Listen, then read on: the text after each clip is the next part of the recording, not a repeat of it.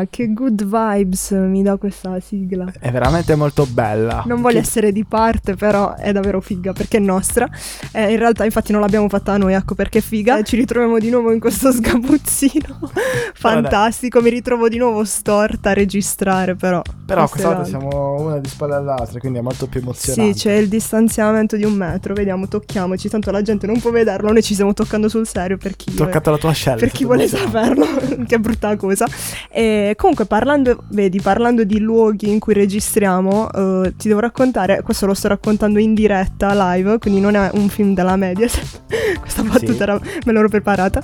E dicevo, ti devo raccontare questo sogno che ho fatto stanotte, perché stanotte ho sognato di registrare il podcast con Davide.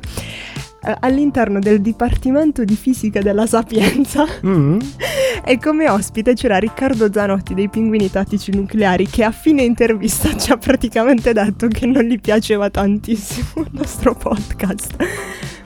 Poi mi sono svegliata, sì, ci sono rimasta veramente male. Sono giornate tristi, quindi non sentiremo i pinguini tattici perché ora mm, li odio per questo, per questo sogno.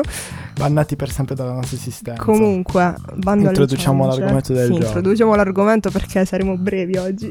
Sì. si spera più, più che altro. Sempre nei 10 minuti. E io infatti sto già soffrendo così. Anzi, e oggi parleremo di un tema, guarda, così di nicchia. No, non è vero, non è di nicchia, perché parleremo di università. Ora voi direte che palle, cioè. Anche perché c'è chi non ci va all'università e ci sente lo stesso. sì, infatti, però vi sentirete eh, presi in considerazione perché non parleremo dell'università in Ma- sé, ma parleremo delle frustrazioni E del malessere interiore. sì, che crea, diciamo, l'università, quindi argomenti veramente divertenti. Molto, molto leggerissimi. E siccome Davide è il re de- delle frustrazioni, Sì, dimmi. no, Davide, racconta qualche tua esperienza di, di malessere dovuto all'università. Cosa ti spaventa? Cosa ti ha, ti ha fatto soffrire di più? Senti, generalmente sono molto indeciso perché sono una persona che, siccome ha una costante ansia da prestazione, la prima cosa che faccio quando sto sotto appello è ritirarmi se penso di non poter passare l'esame. Però è altrettanto frustrante perché tu dici, vabbè, mai, ma dai, se ci avessi provato forse avrei potuto passarlo, quindi un esame in meno. E invece continuo a piangermi addosso poi dopo che ho deciso di ritirarmi e magari non lo faccio più. Quindi il classico quindi- salto dell'appello. Esatto, eh, però lo faccio io, capito? Non lo fa il professore, quindi è una scelta voluta. Ma è più frustrante saltare l'appello o essere bocciati? A proposito di questo, c'è una nostra ascoltatrice che ci ha inviato un audio, se non erro, in cui ci ha raccontato la sua esperienza da bocciatura. E questa ascoltatrice non è mia madre, perché di solito è lei l'unica che ci ascolta, però c'è un'altra ascoltatrice. Eh sì, hanno deciso di bocciarmi all'ultimo esame, l'ultimo esame prima della laurea, quindi significa che per fortuna ho un altro appello prima della laurea, ma esattamente 20 giorni prima e quindi cioè, insomma la dose di panico aumenta di smisura dato che devo comunque com- finire di scrivere la tesi e dare un ultimo esame che sarebbe quello di tirocinio che si può dare solo alla fine dell'esame, quindi praticamente passerò tutto questo mese, il mese prima della laurea, in totale panico e disperazione per provare a studiare e a fare, riuscire a fare tutto per laurearmi in tempo. Non c'è mai fine al peggio. Soprattutto quando sei all'Uniba e hai un appello di laurea ogni morte di papa. Sì, tra l'altro, cioè, tu ti ritrovi a dare un, un nuovo esame dopo sei mesi, già torni con un master e una magistrale in mano, però tu devi dare ancora un esame della triennale. Però, siccome non c'è mai limite al peggio, non c'è mai fine, soprattutto, cioè, un problema che ho constatato è che magari uno finisce gli esami e dice, ah, sto tranquillo, invece no, c'è un altro scoglio da superare. La tesi. Il più irritante, credo, che è quello della tesi. E avere a che fare con i relatori, correlatori.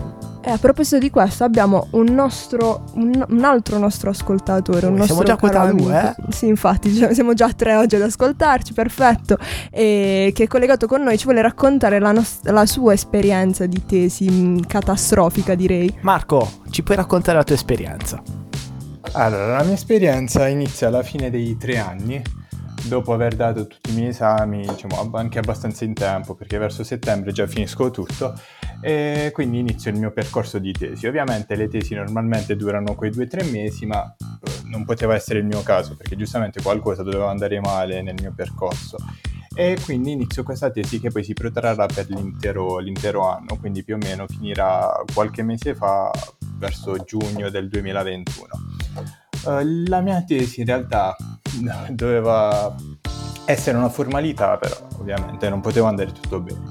Quindi perdo ovviamente un anno dietro la mia tesi con tutte le problematiche varie, tra cui ovviamente vari pressing psicologici un po' da tutto il mondo, perché mi trovo praticamente in mezzo al relatore, al mio correlatore che richiedono ogni giorno cose sempre nuove, ovviamente anche a ridosso delle sedute di laurea, quindi io vedo praticamente le varie sedute scorrermi davanti e fuggire via, sempre più lontano. Cioè tu, tu quando, quando, dovevi laurearti in realtà, cioè quando contavi più o meno di laurearti? Io avrei dovuto laurearmi più o meno a novembre del 2020 e per arrivare poi ad agosto del 2021 a laurearmi effettivamente, ovviamente i miei piani super sminchiati, però vabbè. Cioè, esistono dei relatori così al mondo? No, vabbè, perché io in realtà, guarda, posso dirti che ho avuto l'esperienza opposta, nel senso che il mio relatore non mi cagava minimamente, penso che non abbia neanche mai letto la mia tesi e questa cosa è assurda. Uh, lui anche, non si è neanche presentato il giorno della mia laurea perché si è collegato all'ultimo, si era appena alzato da, dal letto e, e, lui non mi ha mai risposto, tant'è che non mi ha mai detto correggi questo, correggi quello. Io ho presentato una tesi, credo, orrenda. Eh, però sì, ho avuto il problema opposto. Quindi c'è chi rompe e il mio non mi cagava minimamente. E invece c'è chi fa cose ben peggiori nella propria vita, tipo decidere di lavorare durante l'università. Tipo che... decidere di fare un podcast. Anche questa potrebbe essere una scelta ben peggiore. Anzi, lui è stata. Um, niente, lavorare durante l'università è complicato perché uh, forse in magistrale ci sta, però in triennale bisogna avere grandissima forza di volontà e soprattutto cioè, è complicato organizzarsi cioè parlo per me, quindi nella mia facoltà è difficile riuscire a lavorare e fare altro, cioè e studiare, perché um, il programma è impegnativo, le materie altrettanto, poi i crediti non sono mai quelli, cioè 6 crediti in realtà sono 18, di conseguenza uh, tutto il tempo... Hai deciso di rovinarti la vita da solo. Sì, per carità il lavoro è stato bellissimo, cioè mi sono trovato molto bene, ho avuto anche, mi sono fatto anche un po' di soldi, però non ho dato esami, quindi... Questi soldi non li ho visti, perché non mi hai mai offerto una cena? Perché sono tirchi vecchio. Ecco, perfetto. Vabbè, comunque, quindi il tuo, il tuo, problema è stato lavorare. Che lo sì. stai dicendo a una persona che sta appena iniziando a lavorare e studiare nel frattempo. Eh, però dai, tu, è un buon, un tu per fare la magistrale, eh, quindi... Sì, cioè. certo. Vedremo, ne parleremo fra sei mesi circa, quando non avrò dato neanche un esame, però funziona così eh, usa, va di moda ormai saltare gli appelli, l'abbiamo detto prima. Esatto. Comunque la verità è che il problema di fondo sta nel scegliere la magistrale. Cioè, quante persone si sono pentite? Io, io annessa sicuramente di aver scelto la magistrale, eh, sì la magistrale, la, la laurea sì che, che, poi alla fine ha scelto, ma questo perché cioè, il problema di fondo secondo me è che non si dovrebbe scegliere a 18 anni, usciamo a 18 anni più o meno da sì. scuola, sì. Siamo troppo piccoli. In realtà non siamo ancora... troppo piccoli, siamo ancora troppo troppo stupidi però sì, e cioè, immaturi. Chi ha già una vocazione. Ed è chi, mega fortunato. Esatto, chi, chi si incanala in un percorso strutturato quindi è sicuro di trovare un lavoro ed è sicuro di fare quello che sta cioè quello per cui sta studiando, però c'è chi ehm, esce dal liceo o dal, diciamo, dalle scuole superiori con 3000 idee e quindi è complicato dover scegliere una e dire me tutto il resto a puttane. Cioè. Sì, il problema è che ce ne sono tante e noi anche confrontandoci su, perché siamo gli unici due stronzi che usano ancora Facebook, penso, eh, su varie pagine, eh, di certo non avanti ieri che c'è no, stato infatti, il Facebook down, no.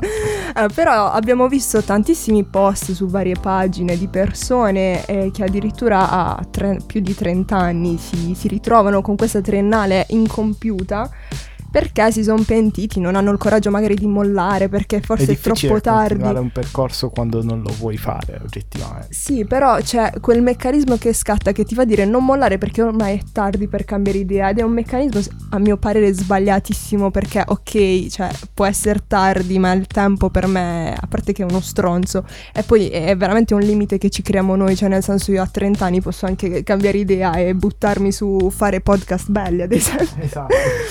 però sì, nel senso il problema fondamentale è questo, quindi noi invitiamo la gente perché leggiamo, questa è una parte seria che vorrei dire per la prima volta, penso bah, di dire una cosa seria. sta diventando troppo Sì, infatti, mi, mi sto già rattristendo, Smettila. dopo voglio un chilo di Nutella da mangiare.